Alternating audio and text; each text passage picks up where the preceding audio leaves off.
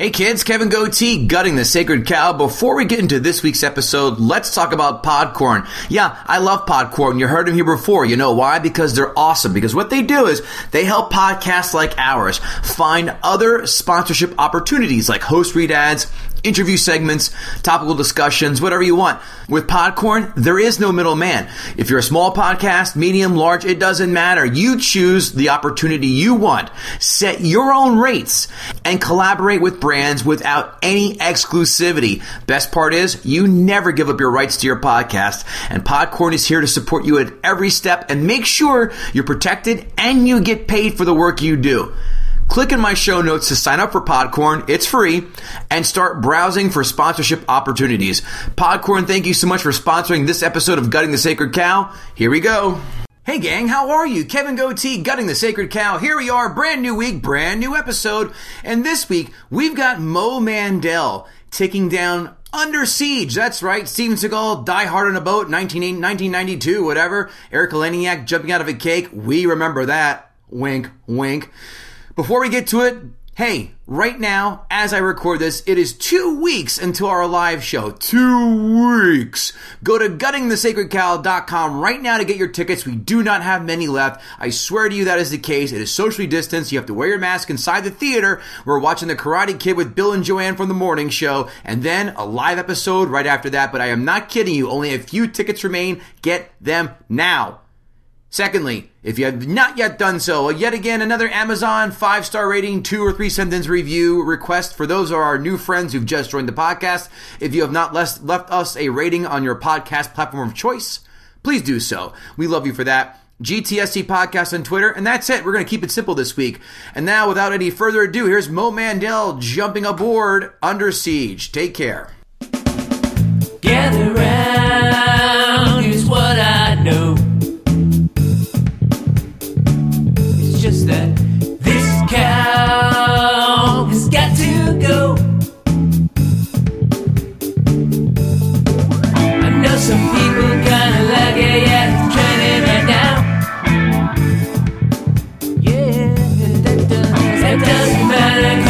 Cause the sacred cow.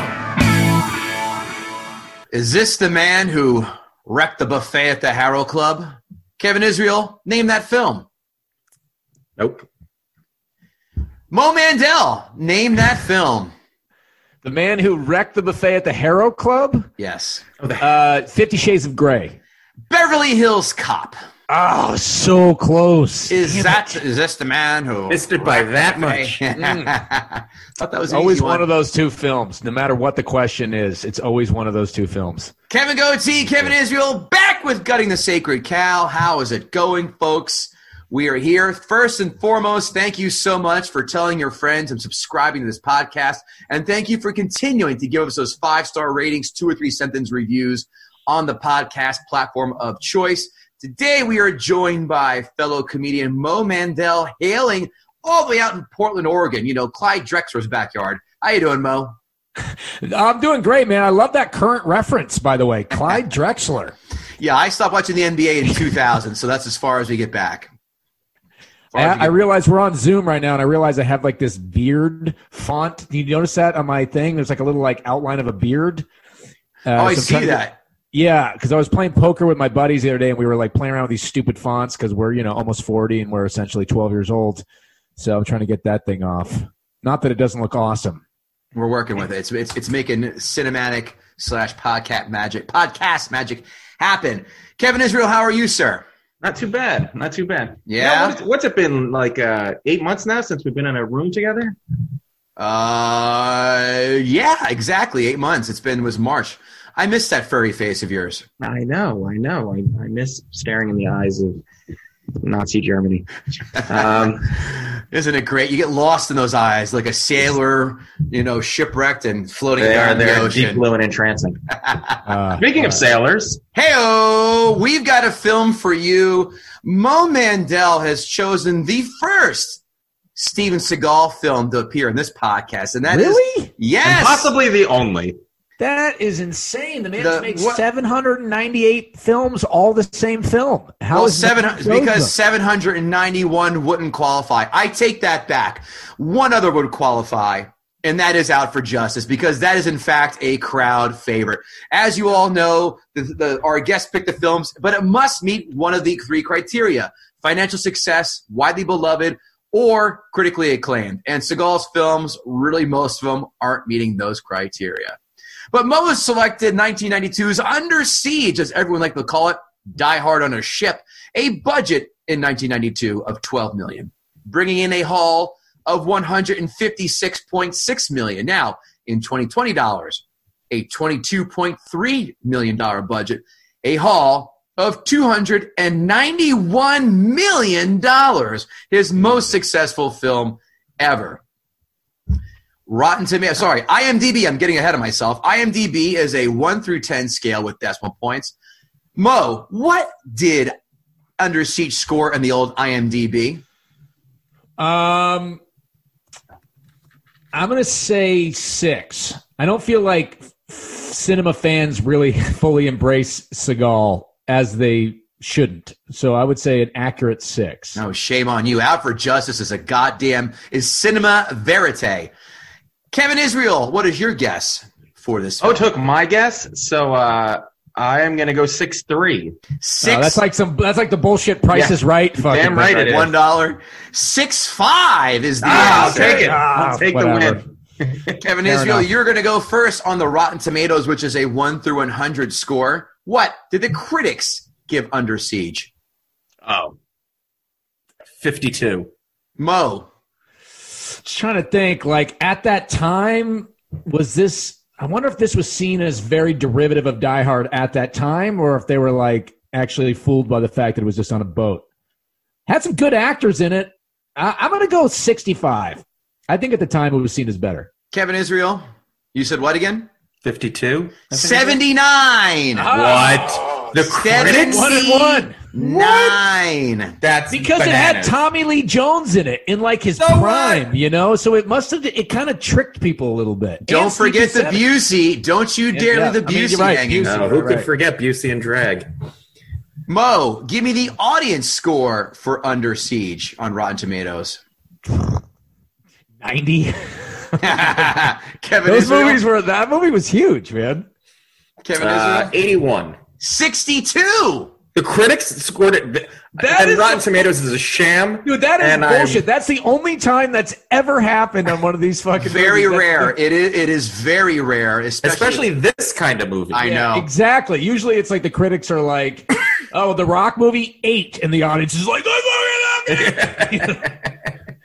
And who doesn't? I'm one of those people. I love the Rock. I love Who The Rock. doesn't? Yeah. Oh, the Rock Re- great. Rewatch it again not too long ago in honor of Sean Connery just to get my fix. Quotes. And this is my favorite one. I've said this since I saw the day this film came out. Get my pies out of the oven. Yeah. I have one rule. Well, actually, two. I don't date musicians and I don't kill people. What are you going to do when you get 200 million in the bank? Buy the presidency? Look at Busey doing a Trump impression, guys. How did he know? Prophetic. Next one. Drown your own crew. They never loved me anyway. I bet they fucking love you now. Uh, he's in a gunfight right now. I'm going to have to take a message. I love cheesy 90s dialogue. Last one. You're in the Navy. It's not just a job. Ah, it's an adventure. Fuck mine. you son of a bitch. Come on. That was, Seagal has a great Seagal has a great comeback there too because when she says I don't kill people and I don't date musicians, then later on when she kills somebody, goes next you're going to be dating musicians. Yeah. Like, Ooh, nice call. You got to really follow the dialogue to keep up with the humor Yeah, under yeah, yeah. siege. Kevin, any other quotes that I left for you? If I, I mean, you all? really pulled all the meat from the bone. Sorry. Uh, I I just have two left. One, uh, which made me a little uncomfortable because they were saying it to a black guy, was, "Hey, cue ball, show us your moves." That was gonna say that's like that was exactly one of the most cringeworthy things ever. The soon as a black guy walks in the room, he's like, "Hey, do a little dance." Yeah, dance it's for us. the most. It's the most racist, weird thing. And he almost Hello, my takes on- baby. Hello, my honey. Hello, my ragtime Exactly. gal. And Seagal almost takes Give us some on like soft a shoe. yeah. He takes on like almost like his version of a black voice. He's like, "Hey, cue ball, show me some moves. Well, show the- me some moves, Jack." The Like, funny thing about that really scene weird. is they show Seagal starting to dance with him, and it looks so awkward that it, when it goes back to him, he's just like leaning up against the wall. The director was probably like, "No, just And- stand there." Cue ball, cue ball didn't seem like he could dance either. Like he was Oh, like, it was horrible. like It he was walked in bad. the room and he was like, I don't dance. I keep, I always tell you that I don't dance. Why do you always ask me to do moves? So he's like, Cue ah, ball on, said, cue ball. Cue ball said, listen, I did not make the cut in breaking one or breaking two. What makes you think I can do it here? Boogaloo, thank you. Yeah. Turbo and ozone, way better than me. And the and the follow up to that, uh, you want to see my moves, and then he rapily kisses. Yeah. Who clearly did not want to kiss him. Well, Andrew I Saint, I'm going to fight you on that. I'm going to fight you on that, but I'll save Yeah. that for my opening salvo. Mo, any quotes that stood out to you, sir? Um, yeah. Well, there's one good one where he, uh, it's after he kills the main bad guy, Tommy Lee Jones. They ADR in a line. I wrote it down because, like, it was clearly like uh, later on they're like, "Oh, we need like him to say like a one-liner," and he didn't say it. So as he's walking off, he says, "What does he say?" He goes something like, "Like, uh, don't lose." What does he say? I don't know. Let freedom reign or some shit like that. Where he didn't say it in the thing, so you just see him walk off, and when the camera's behind him, you just hear "Let freedom reign" something, uh, and you're just like. You know, clearly they were watching like, eh, Seagal doesn't really have enough charm or Yeah. delivery to hit it in the moment. But If we're going with this, comedy, if we're going with the whole Die Hard on a boat allegory, we can't say yippee ki motherfucker. So let's find something as close to that, but with nationalism. Go. Yeah, I just think it's funny because like he clearly isn't funny, Seagal. So when they try to do the one-liners, they always fall short, and then a lot of times you can tell they're having to kind of add them in in post. And I, I will tell you one of the funniest stories I've ever heard about Steven Seagal. That's a 10 on a 1 through 10, but it's not an intentional 10. It's an unintentional 10. One gal was on Stern years ago and said she was with Seagal, and he comes out of a room. He goes, I just read the greatest script ever. And she goes, No kidding. Who wrote it? He goes, I did. I heard that. How great is that? The greatest thing you could see, and Seagal, uh, you should, if you're listening, YouTube this. It's Steven Seagal's energy drink. There is a YouTube video of him making like what seems like a homemade commercial for an energy drink, and it's just fucking unbelievable. The commercial involves like him creepily shoving some girl into a pool that he's filled up with his energy drink and it's just so weird man but it's like a real commercial like clearly like some dude in yugoslavia thought he could launch this line and seagal's there in the commercial it's really a good time Got to pay the rent. He probably is going to be the third guy to enter the uh, COVID vaccine into the market. You watch. Five fun facts. Five fun facts. The reason Seagal cut off his signature ponytail is that the Navy forbids more than four inches of hair. Hmm. Fun fact. Erika Eleniak was actually Miss July 89 in Playboy. Also, the same Playboy that Kevin McCallister, McCallister finds in Buzz's room in Home Alone. Wow. Right? That is tan- that is tangential. Who claimed, well, well, she did go for it. I'll give you, well, three, two of the three you can get. Give me the three actresses, three actresses in general, who went for the role of Miss July, but turned down the role because of Steven Seagal's casting couch advances. Two super huge names in the early 90s. I'll even give you a bigger hint. They were in Playboy too. Pam Anderson. One. Uh, Courtney- uh, the other Courtney one. cox No. No, what's her name? The from the she had her the reality show. She died of the overdose. oh fuck Blonde with Uh, bigger Anna boobs than Nicole Pam Smith? Anderson. no, Yeah. No. The answer? Jenny McCarthy. oh, wow. that's odd. Wait a minute. So you're telling me that at the time he made inappropriate advances on both of them, and they still just went on with the film? And Portia de Rossi was the third one. Yes.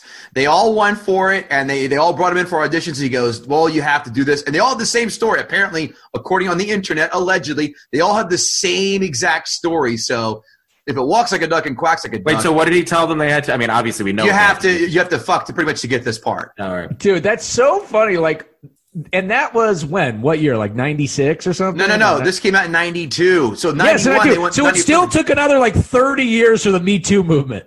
like, even though shit like that was happening rampantly, they were like, eh, we're Yeah, Harvey make the film. Harvey Weinstein wasn't jerking off in the plants yet. This is how pre Me Too this was. Yeah, he was like dry humping cactuses. Like he was just starting out.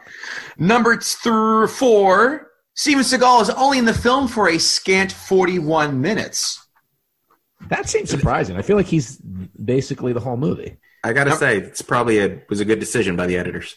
Number five, video stores had to constantly replace their VHS copies as the Erika Eleniak striptease scene was frequently paused and rewound, causing tapes to break. And I will say, in the Gootee household, that was in the top three most paused scenes as I learned to find myself as a youth. I have to say, I remember that scene being much longer than it was. Yeah, it's very quick. It is very quick. Although her her breastises are like pretty astounding still. Well, they're mm. they're They hold up. giant, and f- I think when she was in Playboy, she didn't have those fake boobs. Oh, that's that's some deep. They're that's some real. deep dark trivia. Real nice. Well, you know why you, you think of it as being longer is because they used it in the trailer. I remember, like they definitely used her coming out of the cake in the trailer. So, But that she was didn't like even a- come out of a cake, did she? In She the- 100% did, did. yeah, Oh, yeah, yeah. she She did come out of knocked the cake, out. okay. and- Yeah.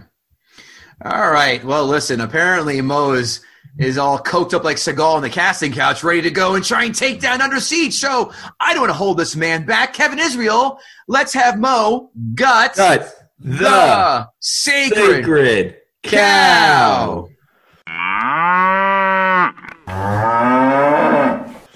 All right. So I have to admit, though, I'm a little nervous because I thought I really fuck. Like I said, I'm a huge action movie guy. The Rock, I fucking love. Van Damme, I love. Seagal, I've always like been just not on board with, and I really thought I fucking hated this movie. And then I watched it again last night, much to the chagrin of my wife, who I forced to watch most of it with me. And I was like, it's not as bad as I thought. It pretty much my complaints completely come to Seagal and his absolute lack of being a compelling character. He's not a human being. Every scene with Seagal, he seems like a fucking alien in this movie. You know, they keep trying to make it seem like, okay, he walks in at first, he just sort of has this weird voice that makes no sense. His accent was like, hey, Joey, what's the haps, man? Hey, what's going on? And then everyone's just sort of like, ha ha ha! Like everybody always like laughs at everything he says. He's like, the shit wasn't funny at all, and it was weird, and he's dressed like all in black like a ninja for some reason. It just like it's just perpetually odd, right? He doesn't seem like a real guy, and he never is actually able to connect like a human being. And you see it especially in the scenes with the love interest where he's like instantly just so irritated by her presence. He actually physically picks her up and slams her into a locker, like I think twice, and locks her in. And then in classic early 90s fucking misogynistic fashion, she's crying her eyes out. Is she scared of the terrorists? Is she scared of claustrophobia? No. She says, I hate being alone. it's just like Jesus. And he just has this like immediately she goes to his little sister who he just can't stand. And that really like just throws you off because like if it was a better movie, if he was a better leading man, like why isn't there any romantic tension there? Why isn't there any story there? Why don't we see anything building? It's just sort of her being a complete pain in the ass. Him just being like this fucking annoying bitch the whole time he can't stand her. And then at the end they're like, uh, he, he has to kiss her because it's just kind of weird if he doesn't, you know. But in all of his movies, there's like a complete lack of like sexual chemistry that he ever has with any of the other actresses, which is kind of astounding to hear that he's also this much of a casting couch kind of scumbag because it really seems like he's just like couldn't give a fuck about this woman. You know, she's like he at one point he literally just picks her up and like puts her on top of like a dresser, like something that's just in the way, and he has to just get her the fuck out of there. So that's my main concern with the film was that like they're just like what could be a really you know good love story, and not that I'm the action movie guy who needs to have a love story, but it just sort of like it's there. She's a playmate. At one point, he's literally putting a condom on a piece of the missile Yep. and he's got a playmate next to her. He makes no sexual innuendo or joke at all. It's just completely like like he doesn't even connect the dots. You know, not that he I has to thought the some. same exact thing. She, they didn't. She didn't even ask, "What are you doing?" No, she didn't ask what you doing. She's just like, oh, okay, he's taking apart a nuclear missile. Makes sense. He pulls out a Trojan. Let, let me ask you boys this. Why would he need a condom on a ship full of dudes unless he's gay? I mean, everything about this movie would imply that he was gay, and then he kisses her at the end. I mean, it's there's just so many scenes where he seems gay, where he's just sort of like she's like naked and so, not that he has to perv out, but he's just sort of like. What the fuck are you doing here, beautiful naked woman? Get the fuck out of here! You know, like it, it, it just like like she's just there's so many situations that should be kind of sexual or at least you know tension building, and he's just sort of like ugh, naked woman, ugh, away. I'm trying to you know I'm trying to do my fucking cook thing. He could have looked at her and goes, "Yeah, you know what? A regular for a missile. I'm a magnum." I mean, just something, you know, Some Just shitty line. something.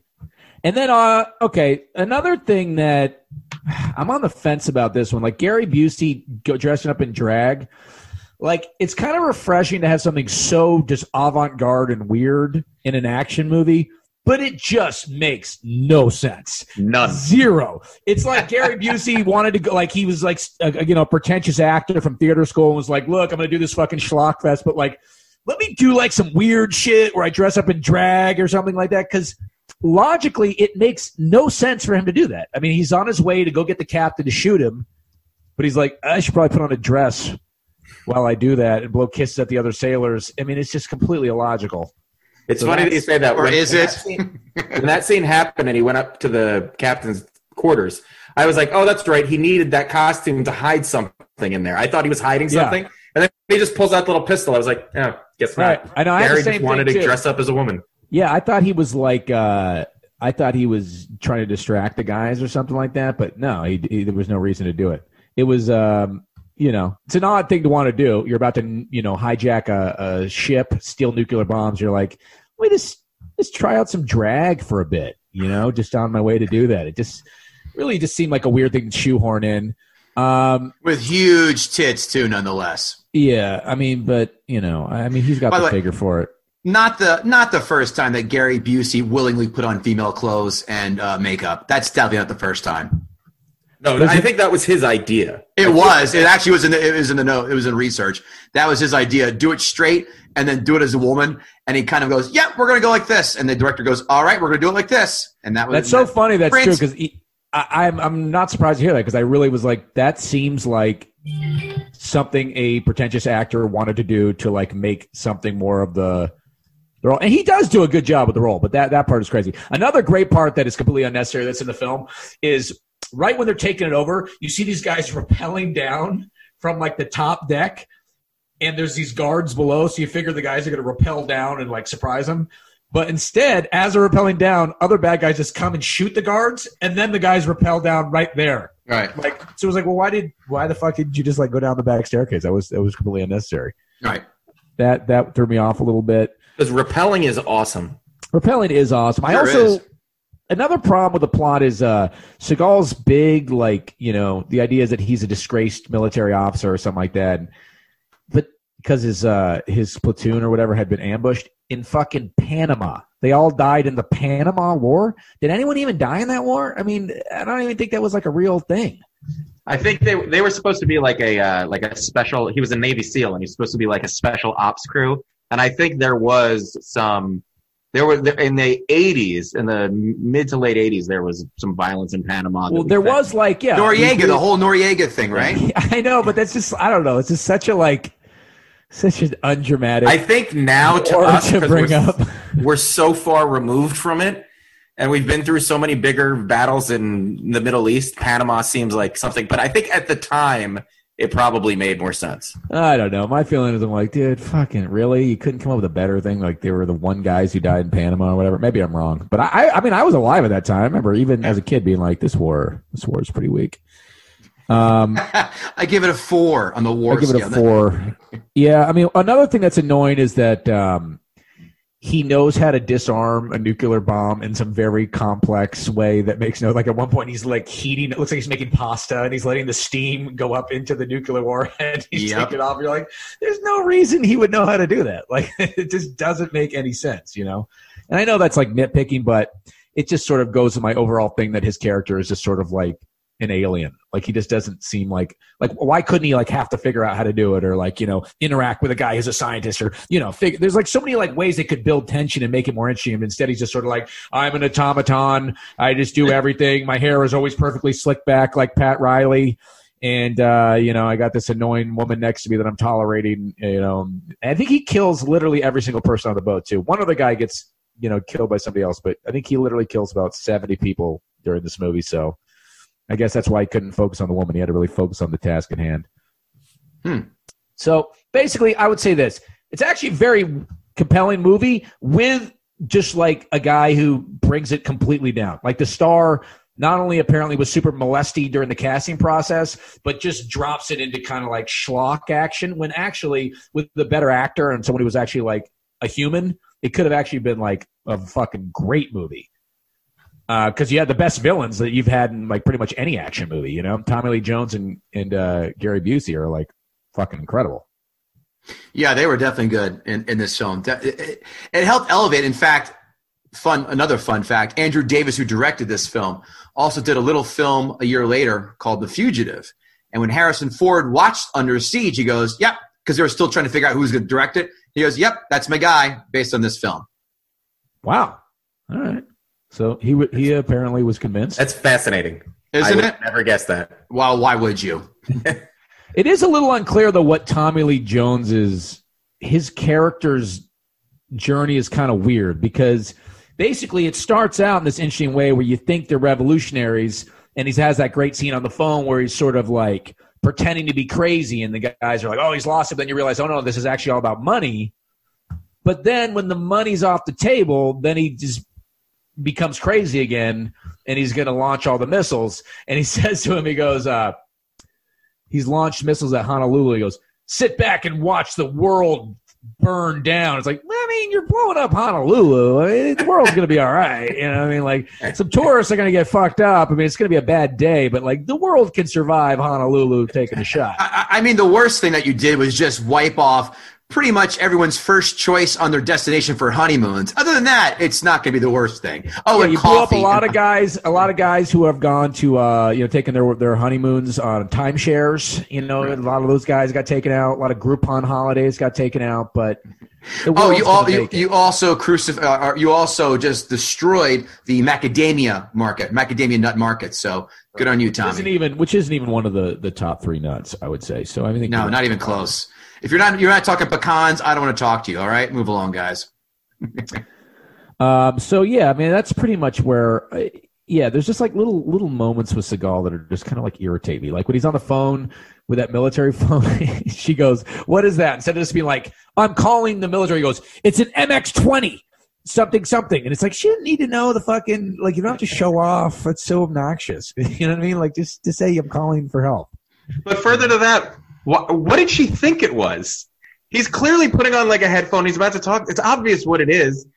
It's No, not like he pulled out like a, a like a, a space shuttle or something. and Was like, "Oh, we're gonna use this." It's a fucking phone. It was obviously a phone. I'm Oh, oh no, ordering. doubling down on dumb blonde with her like the whole time. Well, I mean, she I- is well- just like complete idiot. Also, in the notes, he was very much having a, a female companion like this in the movie, and he was very against that idea, and that's why he shows such gives a rancor toward told her. Interesting. Why do you know why he said he was against it? No, I don't. Um, sorry, the buck stops here, and I, I Because ball. it, it's interesting because he really does seem to present it. Like I think he's such a not good actor that all of that actually comes out in his character.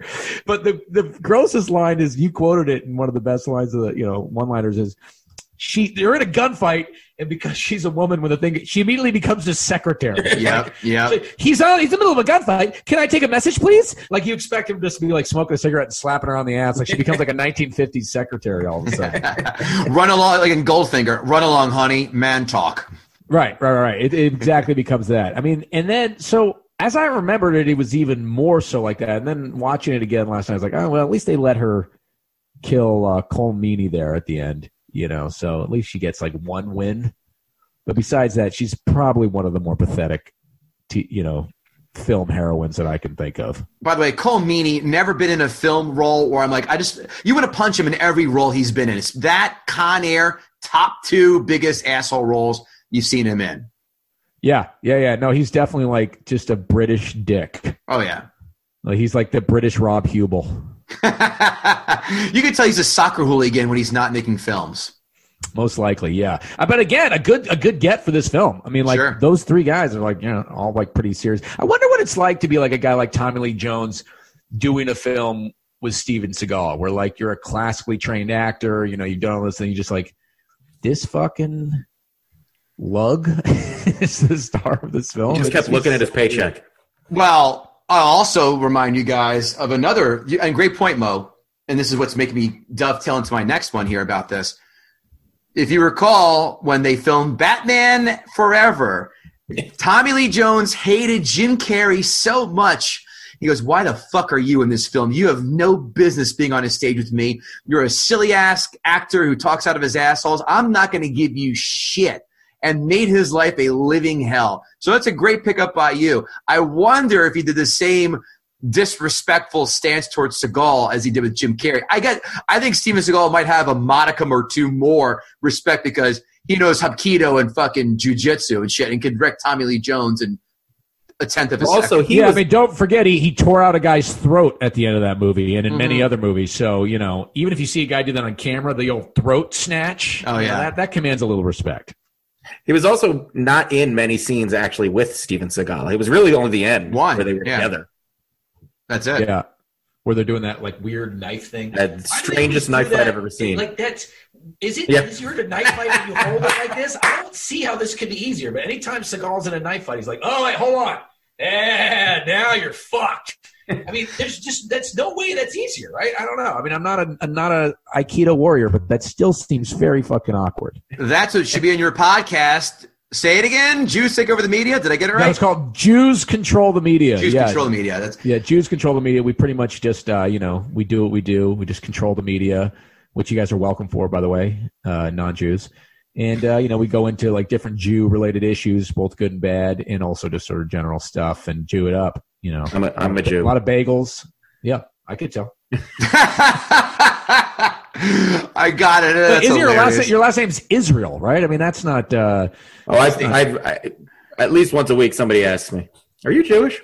Like that would be the worst irony in the world. yeah, you're like, actually, I hate Jews. My life is a nightmare. See the swastika I have tattooed on my hands? yeah, Fucking really having to overcompensate. Yeah. Mo, uh, any other points before we, we move along? Again, Uh, long as you want. There's one thing I wrote down. Uh, Seagal's running, the way he runs, is just the worst thing you've ever seen in any movie. And there's some there's some uh, compilations online. If you go to Seagal running, it's just incredible because He always like his hands are like too like loose or something like that. so when he runs, there's always like a lot of like movement with his hands, and there's a great moment of that in this movie when he's running over to the to the helicopter, and he just looks like such a fucking idiot with his arms just like raised all over the place. So that uh, you know, that's like a general Seagal note, but it's fun. Take a look at Seagal running compilations on YouTube. It will blow your mind. Like I, I don't understand how directors weren't like, "Whoa, we need to." We can't use that in the film. It's just so utterly unathletic and ridiculous. He and Napoleon Dynamite's running style annoy the fuck out of me. I said it before in our Napoleon Dynamite, Dynamite episode. They both look like I, I've seen heroin addicts run with more grace than either of those two. It's almost confusing when you watch Seagal run. Like Right. it's almost like how could this be actually how you do that? I don't know. It's very And if you're a fan like I am, you've watched that show he did, I don't know, about 10 years ago called Lawman, where he's a morbidly obese New Orleans cop, and it takes him a good minute 45 just to get out of a cop car, while they have two other guys chase the cops, the, the, the perp down, put their knee on their back, and then wait for Seagal to huff and puff his fat ass on over. And then the, then the perp go, hey man, you're Steve Seagal. And Seagal's like, I am, and you're under arrest.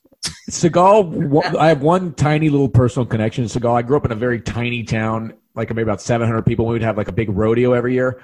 And somehow Steven Seagal came to that rodeo one time.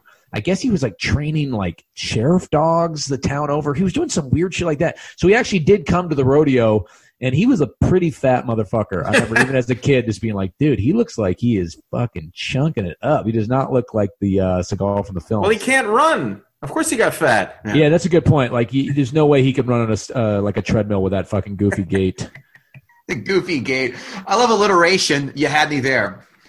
So that's pretty much it. Yeah, those are my those are my main complaints. All I mean, again, like as much as I'm talking shit, like I've seen Marked for Death a bunch. I've seen all of his movies. Oh, so oh, I have too. Ad nauseum. And I don't know if I'm hate watching them or just like.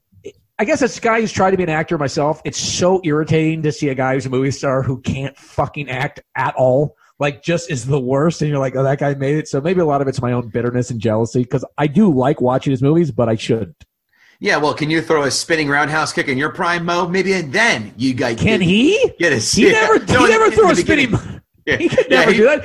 He just did like the arm shit. I could The break in the break air. somebody's Yeah, arm. you're right. That's that's more Van Damme with like the crescent kicks and shit like that. Yeah, no, Van Damme's my hero. I mean, Van Damme could do all that shit. I Yeah, mean, but Van Damme, oh, his film, you want to talk about Seagal films versus Van Damme films? My brother and I had this ongoing Oh, Van debate. Damme's films are a thousand times better. No, Thousand. they're not. Yes, Bloodsport they is excellent, and after Bloodsport, it is a precipitous nosedive downward. That's I can't even have this conversation. With well, you. then, one where he Kickboxer, Kickboxer's phenomenal. it is. Watch it again. It's not good. Rewatched it on Prime four months ago. Not that You good. bleed like Ch- my Lee. Yeah, My I Lee like. He's remade fuck. Bloodsport three times and called it different names. Not The. Quest. The quest. The quest is awful with with Roger Moore. Get the fuck out of here. I'm not going to have this. I love Van Damme. I love Above Van the Damme. Law Universal good. Soldier's great. Universal Soldier's great. good. Hard Target's terrible. Hard Street Hard Fighter. Target's not good, but Hard- Lionheart's good. I like Lionheart. Good. Good. Oh, was Lionheart great. when he was like the French? Yeah, Yes, French. yes. Yeah. The yeah. With the, the, the, the French Legion guy. Yeah. Legion. He- he- his accent, and it was the little girl from Growing Pains was his niece. Did you know that? Oh yeah, that's right. Film was not good. Cyborg Seagal's was good. Oh, that was fucking. I rewatched it for a podcast last Thursday. That film was a fucking woolly mammoth Which one? abortion. Cyborg. Cyborg. That was good. Oh. Double Impact was I don't remember. great. Oh, that was so bad. Double Impact. That was the one where he has sex and the other guys like feeling it. Yeah.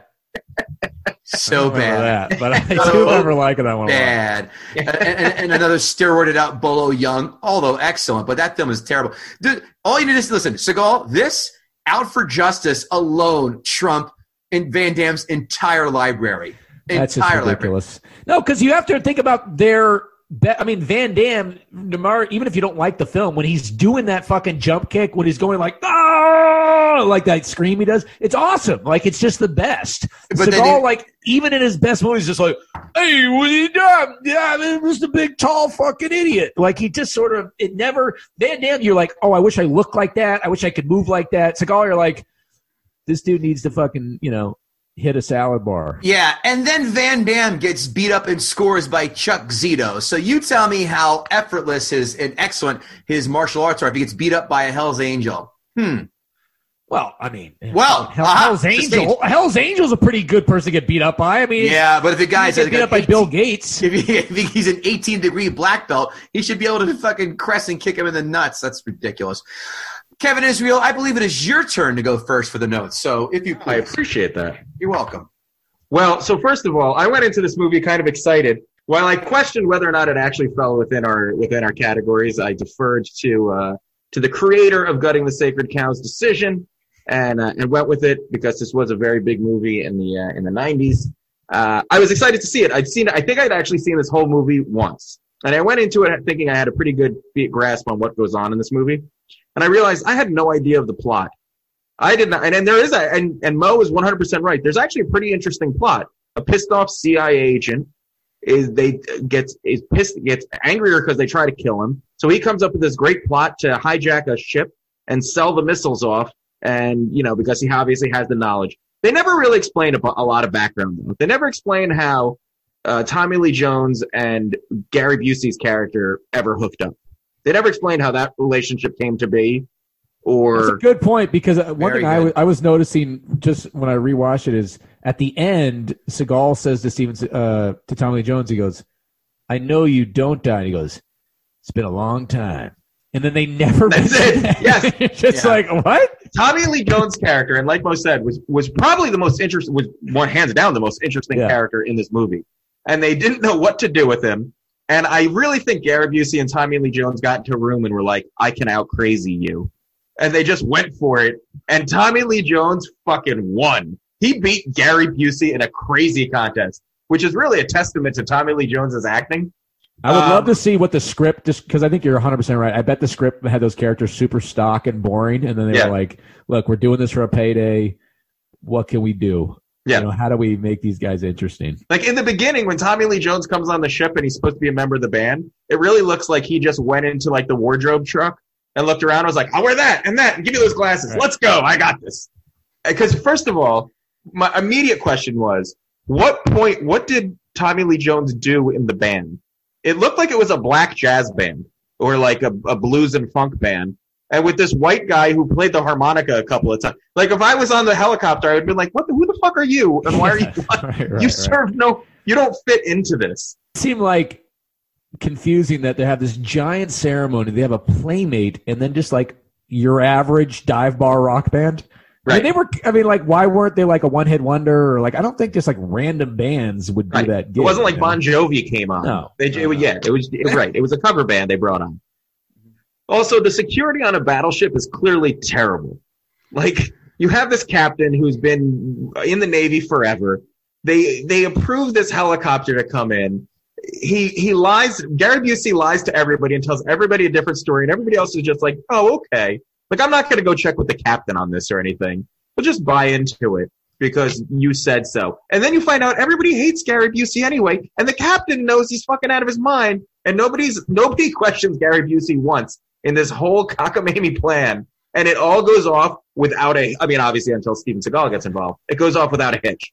Like everything happens perfectly, and, he, and Tommy Lee Jones he goes four minutes ahead of schedule. Yeah, because you're on the Navy ship full of the dumbest sailors in the Navy. And the only time the crew does like Gary Busey is when he dresses up like a woman. That's the only time one of the guys goes, "Guess Krill's not such an asshole after Yes. all." Like that, that won you over? That fucking insane. He's spitting a guy's soup, but him in drag is okay. Ah, he's all right. He's all right. Did anybody, and, and just to add to how dumb the sailors are on this ship, who would anybody in the world think that uh, Steven Seagal is just a cook? Like looking at him, would you go, "Oh yeah, that guy, he's just been a cook all his life"? It's that makes total sense. Like you said, he's dressed in black. He looks like he's an assassin. He has he- the captain keeps deferring to him, and even tells Busey like, "You don't, I, I can't even explain it to you. Don't don't question him." And everybody's just like, "Oh yeah, he's a cook. Sure."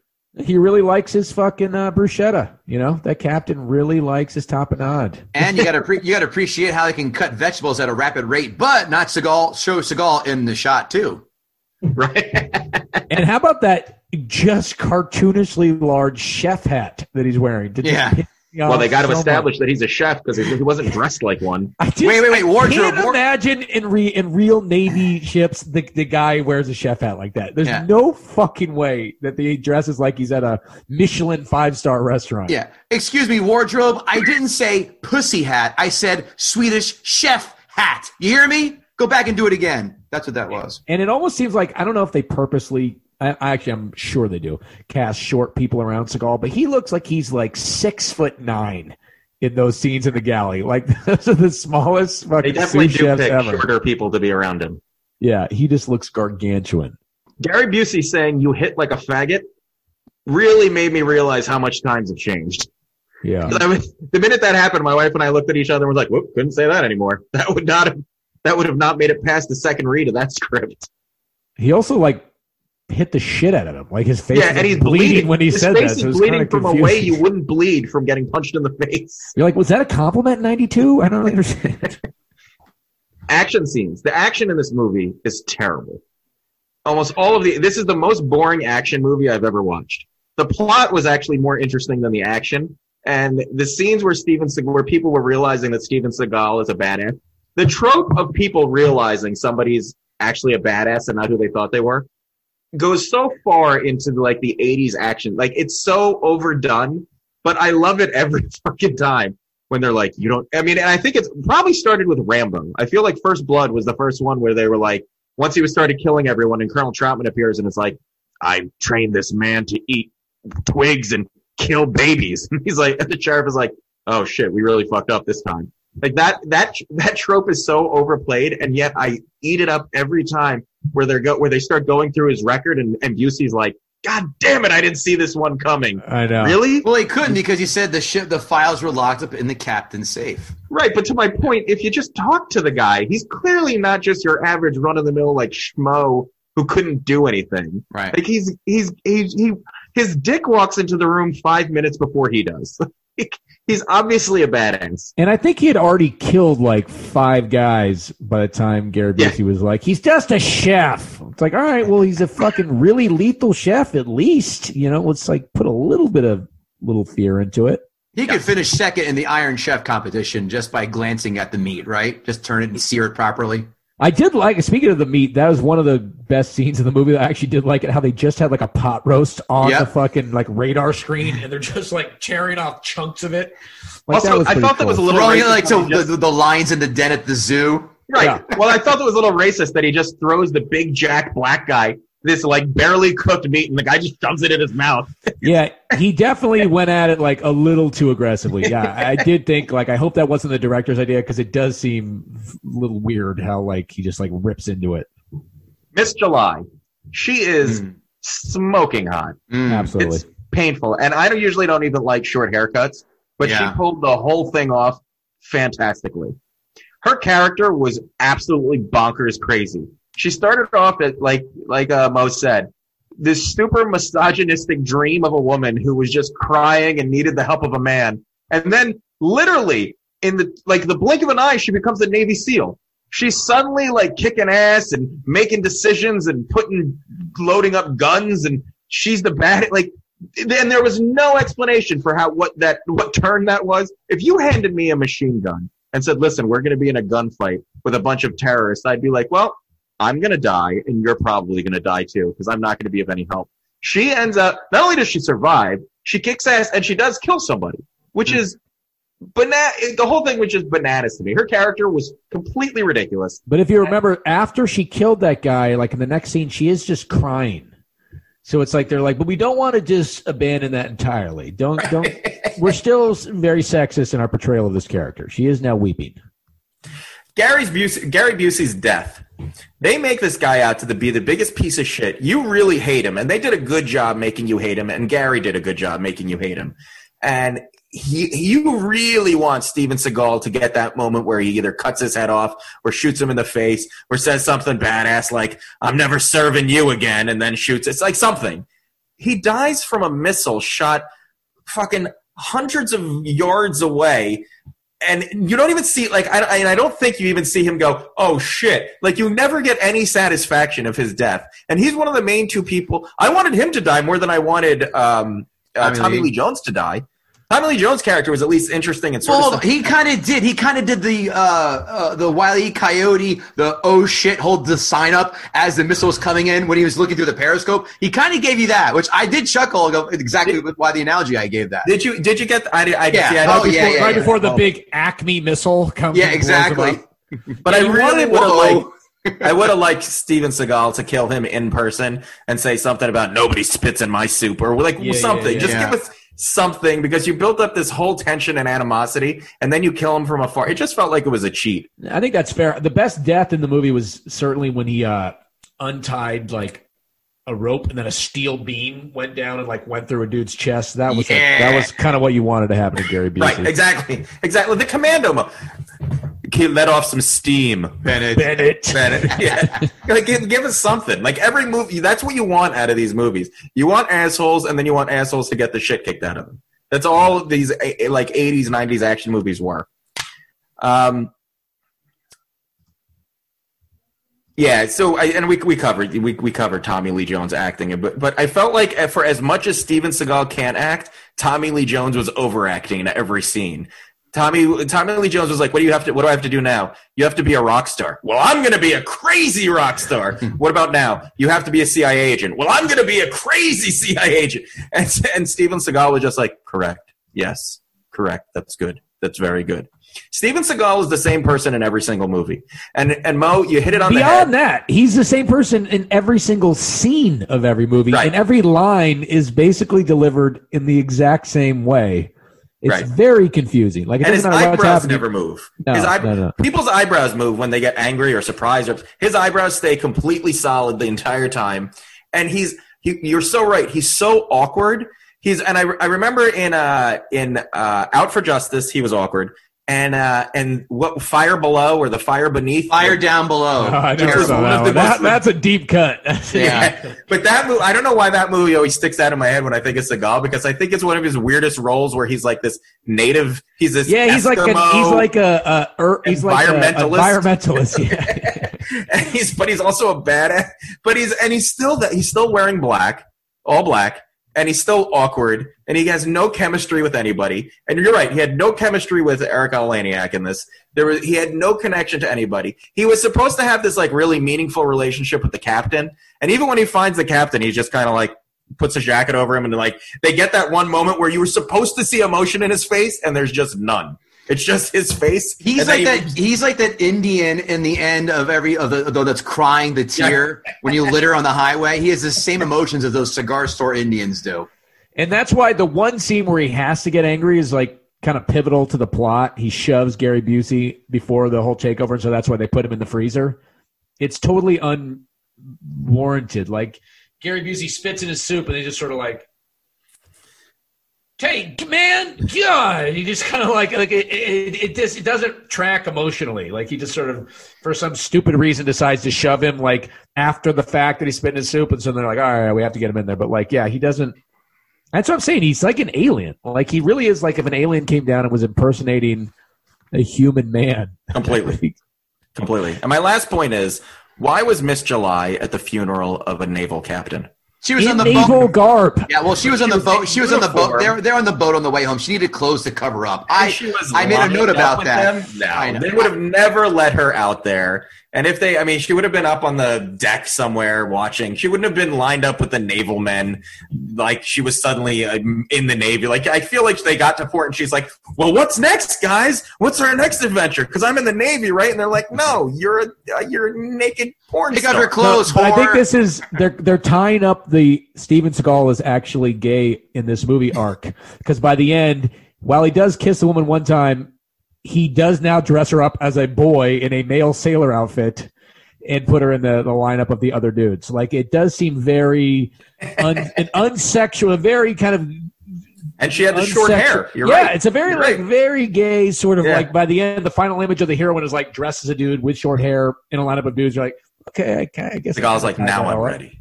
Now let's fuck. Uh, yeah. So this, I mean, this movie had a. Your Mo was right. The movie had a ton of potential. Looking at the plot, which I was actually surprised there was a plot. Tommy Lee Jones should have been really the focus of the movie and his backstory and history and whatever connection there was to Seagal's character, but there was none. This was a terrible movie. I think I liked it less than Mo did. I Uh, think you did actually, yeah. Because I, I, I'm, I was actually annoyed at myself when I was watching this last night. I'm like, fuck.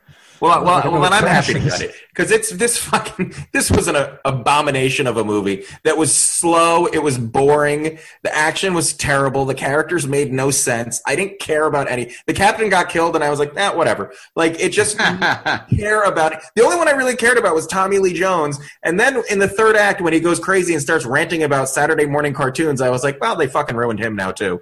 Yeah, that was uh, that made absolutely no sense. Like that, then you're like, oh wait, that's what you were saying when you were pretending to be crazy. Right, now you are crazy.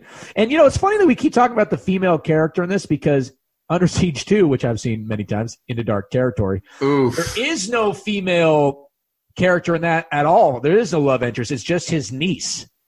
And it's just like him protected his niece. But again, there's just like absolutely no love story or anything. Does he kiss her with as much passion, passion as he kissed Erika Eleniak? No, but apparently Katherine Heigl had the same things to say about him as an uh, as a as a person as the other ladies had reported. So Oh, who were the other ladies? You never told us. no, he did. I said it was um, Portia de Rossi, Jenny Oh, that's right, McCarthy, right. and Yeah, yeah, Pam yeah, Anderson. okay.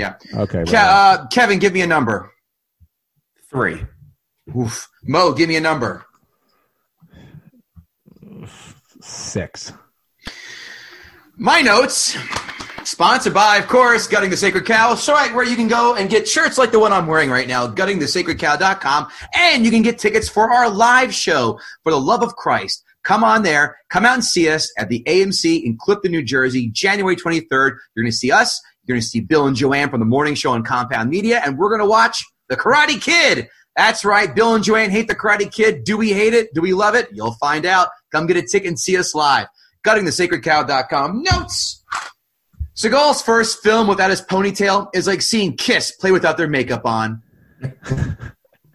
However, I take them both seriously as musicians. By the way, go Google Steven Seagal's band. It's funnier than The Naked Gun. Oh, Promise you. I, I've, I've listened to it, and he Yeah. also did the, the the chief song in "Marked for Death" with Jimmy fucking Cliff, which is just incredible. that is hilarious. I had no And idea. it's actually very good.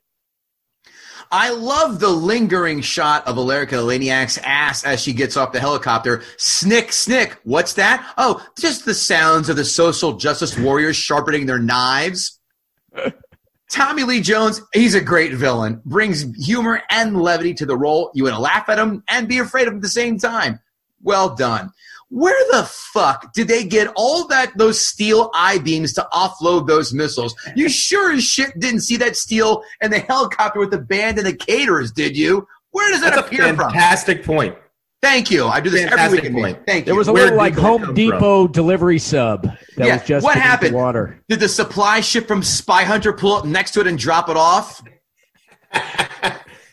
That is a weird thing about that movie in general that you have to watch them like just building a ramp. Yeah. it should not have been in there. I already said Erika Eleniak, top five frozen VHS moments in my house. I give it a one thousandth of one percent chance that Seagal did not attempt sexual assault on Erika Eleniak. But if you read like I did, guess what? He had a relationship with her after the movie. Did he really? He did. Wow. Good for Like him. not not as like plaintiff and defendant, like a, like a romantic relationship. Yeah, as in I have to pay her for the rest of my life, and uh, my, my checks are being oh god, what's that when when they, when when they when they Non-disclosure Garnished. agreement kind of thing. garnish? Thank Garnished. you. There you go. Wow, good for him, man. I love how he just happened to pull out safety goggles as he was kind of unwelding the uh, the door. Where the fuck do those come from? Again, Home Depot, sure, we'll get a drone to drop some shit off with those steel beams. Had a problem with that.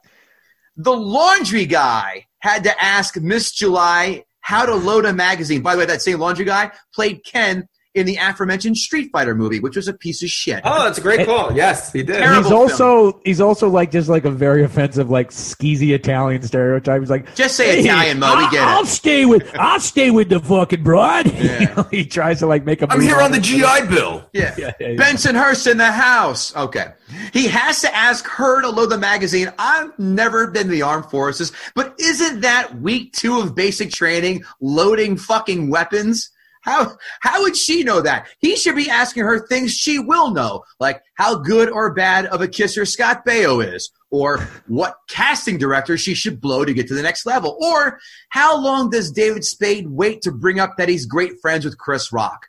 I write jokes for these episodes, Mo. I write good. I liked it. I liked it a lot. I don't know about you two. How the fuck do you? Not, I can't believe none of you mentioned this.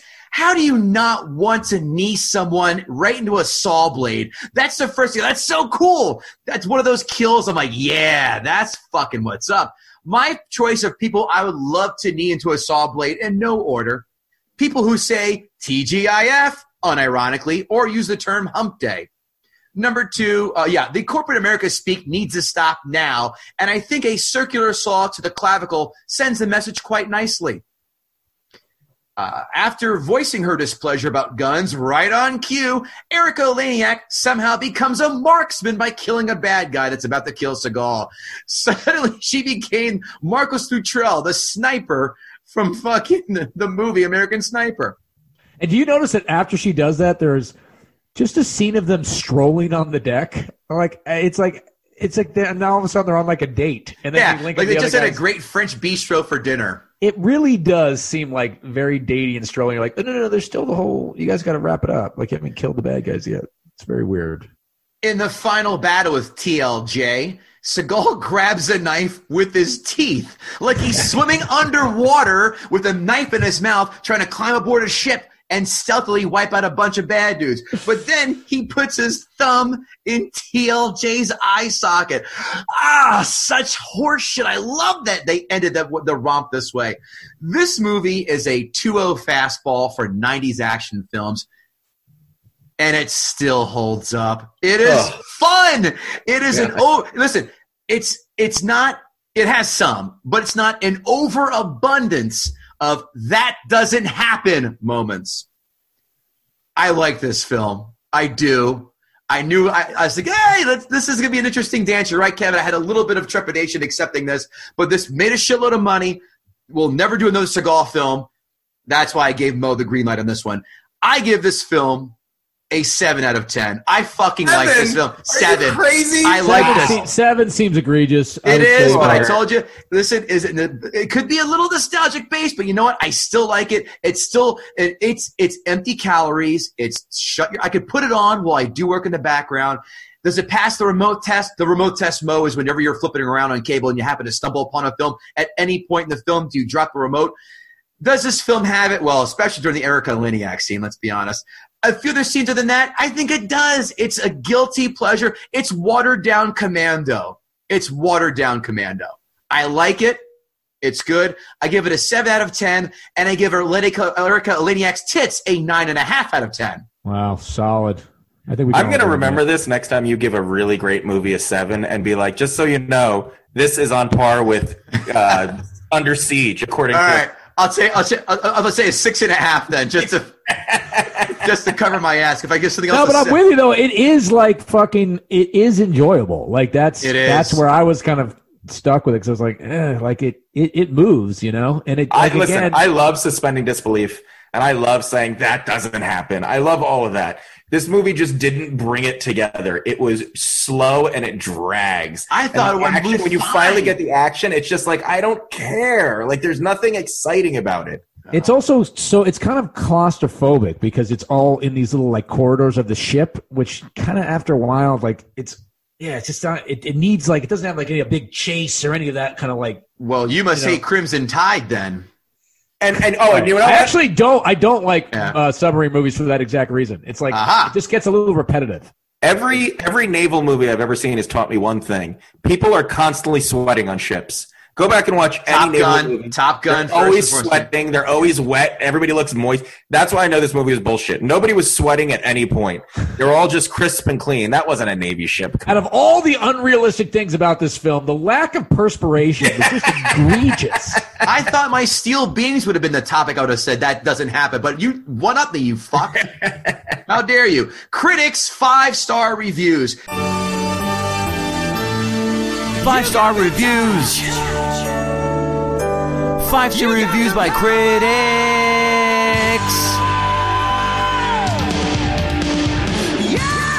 If you see only one Steven Seagal movie, parentheses, and you really don't even need to see one, be sure it's this one.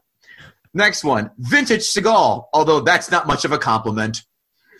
The next one, the, the movie that was almost Die Hard on a cruise ship, bad script and acting made up for by Seagal's butt kicking, and Lee Jones and Busey in full on hammy villain mode. Yep. And can we actually just for a second talk about the real Die Hard on a cruise ship, Speed Two, Cruise Oof. Control? That is truly one of the most confusingly bad movies I've ever seen, and again I- with a very good villain, I did, and I'll tell you what, are you ready for Willem this? Dafoe. Yeah, I saw this it? in I saw no no no you kidding me? I saw this in the theater only because my girlfriend at the time she goes I want to go see this. I go Speed One's classic. We don't need to sully or tarnish our memory of it. She goes I want to go. And 45 minutes in this I look at her and go and she goes and then she starts blowing me in the theater. So that made up for that horrible horrible film. She goes I understand and took care the, of business the, the, the pain of having to blow you was somehow less Yeah. horrible than watching that film. Is the She- moral of that yeah, story? yeah, she's like you know who what? This thought is- Jason Patric was going to be a superstar when they cast him as like the Keanu of that movie? Like, there's nothing about that guy you're watching him where you're like, that's an action hero. He should be in a movie. Just like a Mo, how many people do I would love to see how many people actually turn that down. The over under is 29 and a half. I think you're right. Yeah, he looked like a guy like like if he was managing a target, you'd be like, eh, he's pretty good looking. for for a target middle manager. You know, he's not bad looking for that, but like he's just not good looking enough, or athletic looking enough, or cool looking enough to be a fucking movie star. Well, hold on. is very weird. Keanu Reeves before he knew he could do the Matrix shit, which he had to be trained for?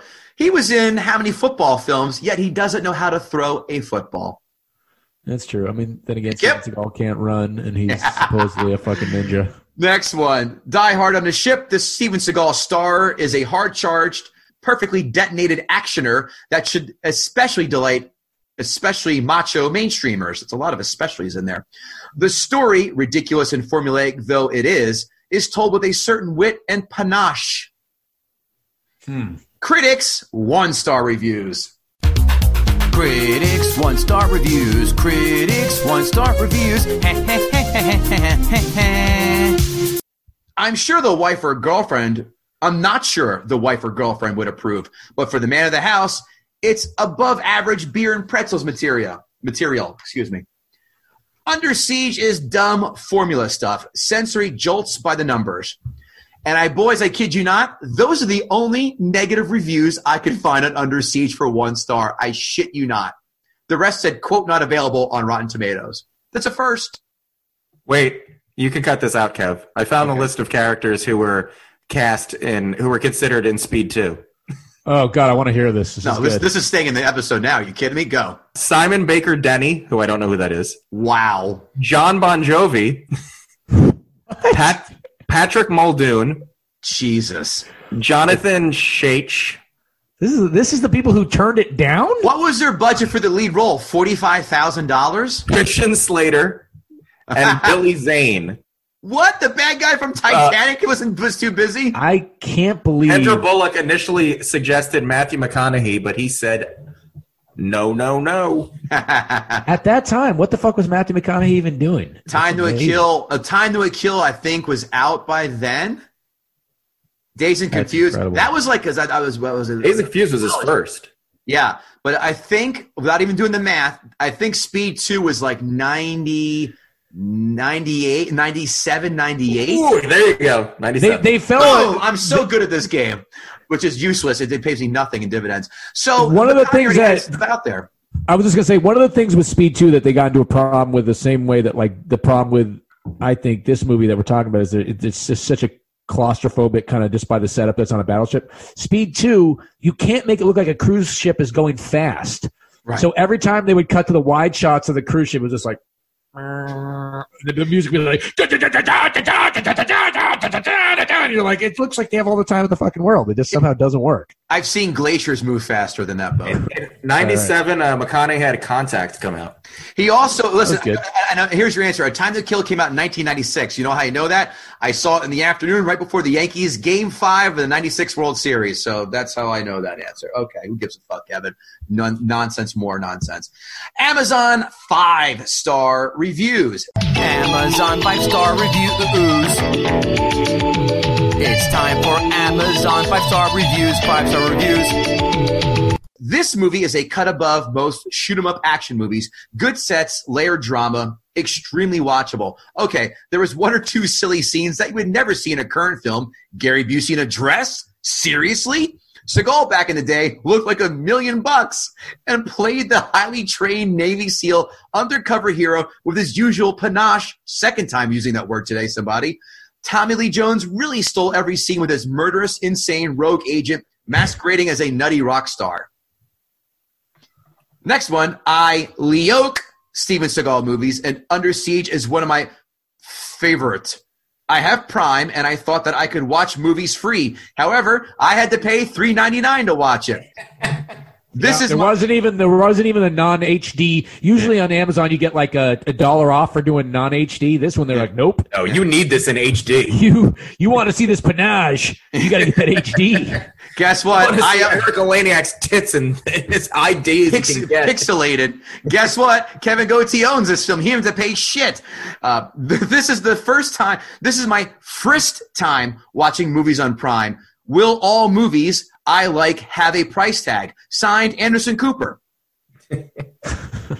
I have seen over the years most of Seagal's films, and I think this is the best one. He's young and fresh and feisty, delicious to watch. Signed, Jeffrey Dahmer. This film, That seems that makes sense. That seems like Dahmer's taste. Yeah. I know that's how he feels about cinema. This film is a blast. I think it holds up, but but I am also 39. the best cake feeling I have ever drooled over. Oh, okay. Someone's making a very uh, esoteric reference. Someone's making his own bet. Am I the only one as a kid watching those? I always thought they came out of real cakes. So did I. it's just very disappointing when I found out that they just come out of like a shitty stage prop cake. You know, I never thought about that before until now. I was thinking, oh, you know what? He's right because I couldn't think of any cakes. I would just see her come up with like icing just explodes everywhere. She's got red and white shit all over her face, and, uh, and and the bride and the groom helmet on, on hers. No, that'd be that'd be the best wedding cake surprise ever. Amazon one star reviews. Amazon one star reviews. Poor acting, weak plot, gratuitous violence. The destroyer gets overtaken by a rock band? Right. And then all these accomplices come out of the woodwork. And how did the submarine get overtaken? Dumb plot. Does this moron actually think the caterers were at a rock band were really caterers at a rock band? Holy shit. I bet this guy also thinks Milli, Milli Vanilli sang all their songs. Also, the submarine didn't get taken over. He just Yeah. threw a bomb in it. Yeah. No, and they also not drove, but piloted the submarine to meet it. They didn't take it over, asshole. They were meeting them to get the missiles. Yeah, this God, guy. that- that's that's too that's too negative. He's not really giving it a chance. Seagal's imitation of Bruce Willis Die Hard pales in comparison. I often wondered how Steven Seagal got a break in the movies. He seems possessed with the acting talents of a lawn gnome, and his martial arts skills seem to consist of nothing more of a series of stuntmen performing flips, slips, and pratfalls all around him. Every time he blinks an eye, I would love to see him in actual MA competition. I don't believe he would get very far. He just seems too phony to take seriously, and such his movies suffer. Again, wait till this guy has to watch the show Lawman, where it takes him two and a half hours to get out of a cop car. You know, he does make a good point, though. It does seem like Steven Seagal saw Die Hard and was like, I want to be him. Oh yeah, But Well, there were then just- so many of those movies, man. Like Die Hard just started this trend of like, you know, it was like that. It was Speed. It was like there was just like well, that's it. You're exactly right. Because every guy who, who who shopped that movie, ready? Because it's always when you pitch shows, it's this meets this. This is Die Hard in a boat. This is Die Hard in a bus. This is Die Hard in a plane. You know, Air Force yeah, that was what that was. Uh, Con. No, no, that was Passenger Fifty Seven. That's Die Hard in a or, plane. or, or Air Force One, whatever. Or Right. without the president and Die Hard in a plane. Yes, The biggest fuck you to Steven Seagal is that movie Executive Decision. Where Yes. they used him in the preview. Oh, and he dies gets in dies ten in minutes. minutes Ten seven. minutes. Yeah. yeah, and I I'm was amazed he agreed to do that. Uh, fifteen million dollars or whatever the payday was. as a kid, I was like, you know, you, your parents, you very rarely get to go to a movie, and like, I really, I'm, I was a fucking. Maybe this is why I'm bitter about Seagal. Maybe this is all just anger about that movie. But I picked that one to see Seagal in the movie, and he died. And you're like, what the fuck? It's just. I just gotta hundred watch John percent. Leguizamo for the rest of this movie. Kurt Russell is quite dele- dreamy and delightful, but man, I was- also plunked my eight dollars to see Steven Seagal whip ass on a Was plane. it, that was Kurt Russell? A hundred percent. Yep. Was it star? Yep. I kind of forgot that. I, I do It's all know in the that. theater because it's Seagal. It, but it was also that really cool thing where the planes went like this, and they In, in between, wait, wait, that's how they connected. Yeah, that was cool. And then he Yeah, dies when he was got uh, compromised. You're right. Next one. Tommy Lee Jones gets so tiring so fast. His hardline acting approach gets old instantly because in every movie he plays the same character. Yeah, him and him and JFK in this role as Clay Bertrand, Clay Shaw, same exact role as Under Siege, guys. He's as dimensional. Get ready for this one as a family circus cartoon. By the way, Family Circus and Peanuts, the two worst cartoons that grace this Oh, eat planet. a dick. Peanuts, I've laughed I hard. love Charles Schulz is a genius. I laughed harder looking at my fucking credit card bill than fucking You have no soul. Those specials are terrible. They are for dumb people who Ah. only like them because of the music, and that is it.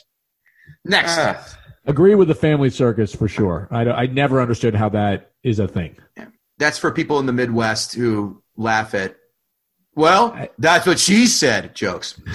The waste of time and film it took to make this can only be sal- salvaged in a 10 second scene. Erika Eleniak popping out of the cake. I mean, wow. Talk about a perfect body. Her mammary, mammary protuberances were off the chart. Seriously, this woman is perfect. Except for that brief bit of nudity, this film should be burned along with Sylvester Stallone's classic prison movie, Lockup. Signed by one of the two kids who said MILF, MILF, MILF in American Pie 1. Mm. Not John Cho. After seeing this movie, I developed a tumor the size of Seagal's ego. I have had it since removed, and chemo seems to be working. But I must warn you to check your health insurance to see if it covers treatment for Steven Seagal based cancer of the soul. Guys, you could see him doing a bucket mic spot at the, uh, at the Grizzly Pear, 8 o'clock Monday nights here in the West Village. Last, you Grizzly Pear, deep cut comedy like, reference. you like that? Thank you. Yeah, I did. We're in the biz. Last one, and always my favorite. It is Seagal. It is Steven Seagal, and it is the '80s, and that's what it delivers. You could tell this person anything happened in any time frame, and they believe it. Like, buddy, well, you know the Civil War ended in 1969. Sure, JFK killed in 1062, and Columbus made his voyage on 9/11. Well, I do think it's funny when when a lot of those reviews were saying like it's the best Steven Seagal movie because again you're like yeah it's just a very low bar. I want to get back into this Van Damme thing. A couple of the things that you're wrong about Van Damme. Let's not forget. I know I said Universal Soldier, but also he did um, Time Cop, which was fucking great. Good, good. And in in Hell, you remember that? In Hell. no, I never heard of that. in hell he goes to prison you know he's got a great he kills the bad guy in a great one knockoff was good maximum risk was good so i don't know i just think you need to do some soul searching Oh, are you, are you going to try and say sudden death where he's uh, the hockey player too in the Pittsburgh? Eh, it's not Stop that it. it's moments No. it's moments No, no. Uh, I- I- Maximum I Risk with stand- Natasha Henstridge. I saw that in the theater because after seeing Species, I was a man. Uh, I was a changed Oh, man. she was yeah van damme never never fails Mm. I'll take Out for Justice. I'll take this above the law, even with a an elderly elderly. She's not that old. Pam Grier and above the law and Hard to Kill. One of the best lines ever. You could take that to the bank, Senator The Trent. blood. The blood bank. His lines are so yeah. creepily blood. I love how he's been dormant for eight years in a coma and suddenly has the arm strength to even use a broom to pedal his ass out on a hospital bed outside. And oh, it's it's it's gloriously bad, but also good. Kevin Israel, did Mo Mandel gut the sacred cow? I don't think he did. Nope. But I think I did. yeah you you you definitely outgutted it for me i gotta say Thumbs Uh, down on that gutting. this is a this this this movie is a I, you know what to quote Kevin Gootee this movie is an abortion um but uh but no I I think I think Mo even talked himself out of the gutting I uh, tell you, like I know we were going back and forth online. They're trying to pick a movie, and I could not think of a movie that I love or that I hate that everybody loves. I guess I'm a sheep. I was like going through so many beloved movies. Like, yeah, kind of, I kind of like that one too. You know, we've had a few of those don't don't feel too bad Oh Mo, this has been fucking. This has been a hell of an episode. And speaking of Mo Mandel, where can we find you? And what you? so I to? have a podcast, uh, two podcasts. One is called Jews Control the Media. It's about all things Jewish and just about media and an over the top funny uh, podcast. Do another Jewish comedian called Jake Silberman. Also, I do a podcast with my wife, who is a bona fide dick surgeon, and it's called The Full Release. And it's like a love line. She's a doctor of sexual medicine, and I am not. And we just sort of like take sex questions and interview different people, and uh, it's good. It's really fun. I, I have a question. Your wife, I'm sure, gets all the shittiest, hackiest lines dropped to her on a daily basis. What's the one that she told you that legit made you LOL? one old guy drew a smiley face on the head of his dick, and so when he pulled it out, was- yeah, that was pretty funny to me. She didn't find it funny at all, by the way, but Really? was pretty hilarious. Yeah, Good. I bet you That's also. fa- you know what? That's fascinating. I always wonder what makes doctors pick certain like like foot doc. Like who? What guy woke up and was like, you know what? I just want to look at gross feet all day. the It- funny thing is now, like uh, since you know she's a urologist, so it's like. I have a friend who just got a vasectomy and like it kind of didn't go well, and it, and he sent me a picture of his balls. Like, can you show this to Ashley and see what she thinks about it? Is this? I'm like, no, dude, I'm not, not going to do that.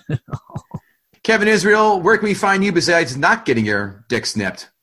Uh, KevinIsrael.com. My album, The Struggle Is Real, is on iTunes and everywhere. So I was going to say KevinGootee.com and more importantly, GuttingTheSacredCow.com. And our show, January 23rd. We're hoping that lockdown ends by January 23rd. GuttingTheSacredCow.com. Every day has your articles, your list of 10 that we do, and so on and so forth. Check it out for some nice bathroom reading. You know, why not get paid to read our articles while you work and poop at the same time? That's our motto. And of course, get a cool shirt, bag, hat, GuttingTheSacredCow.com, GTSC podcast. And that's that. Mo Mandel, this has been a hell of a discussion. I Yeah, was thoroughly awesome. enjoyed Good having shit, you on. Mo.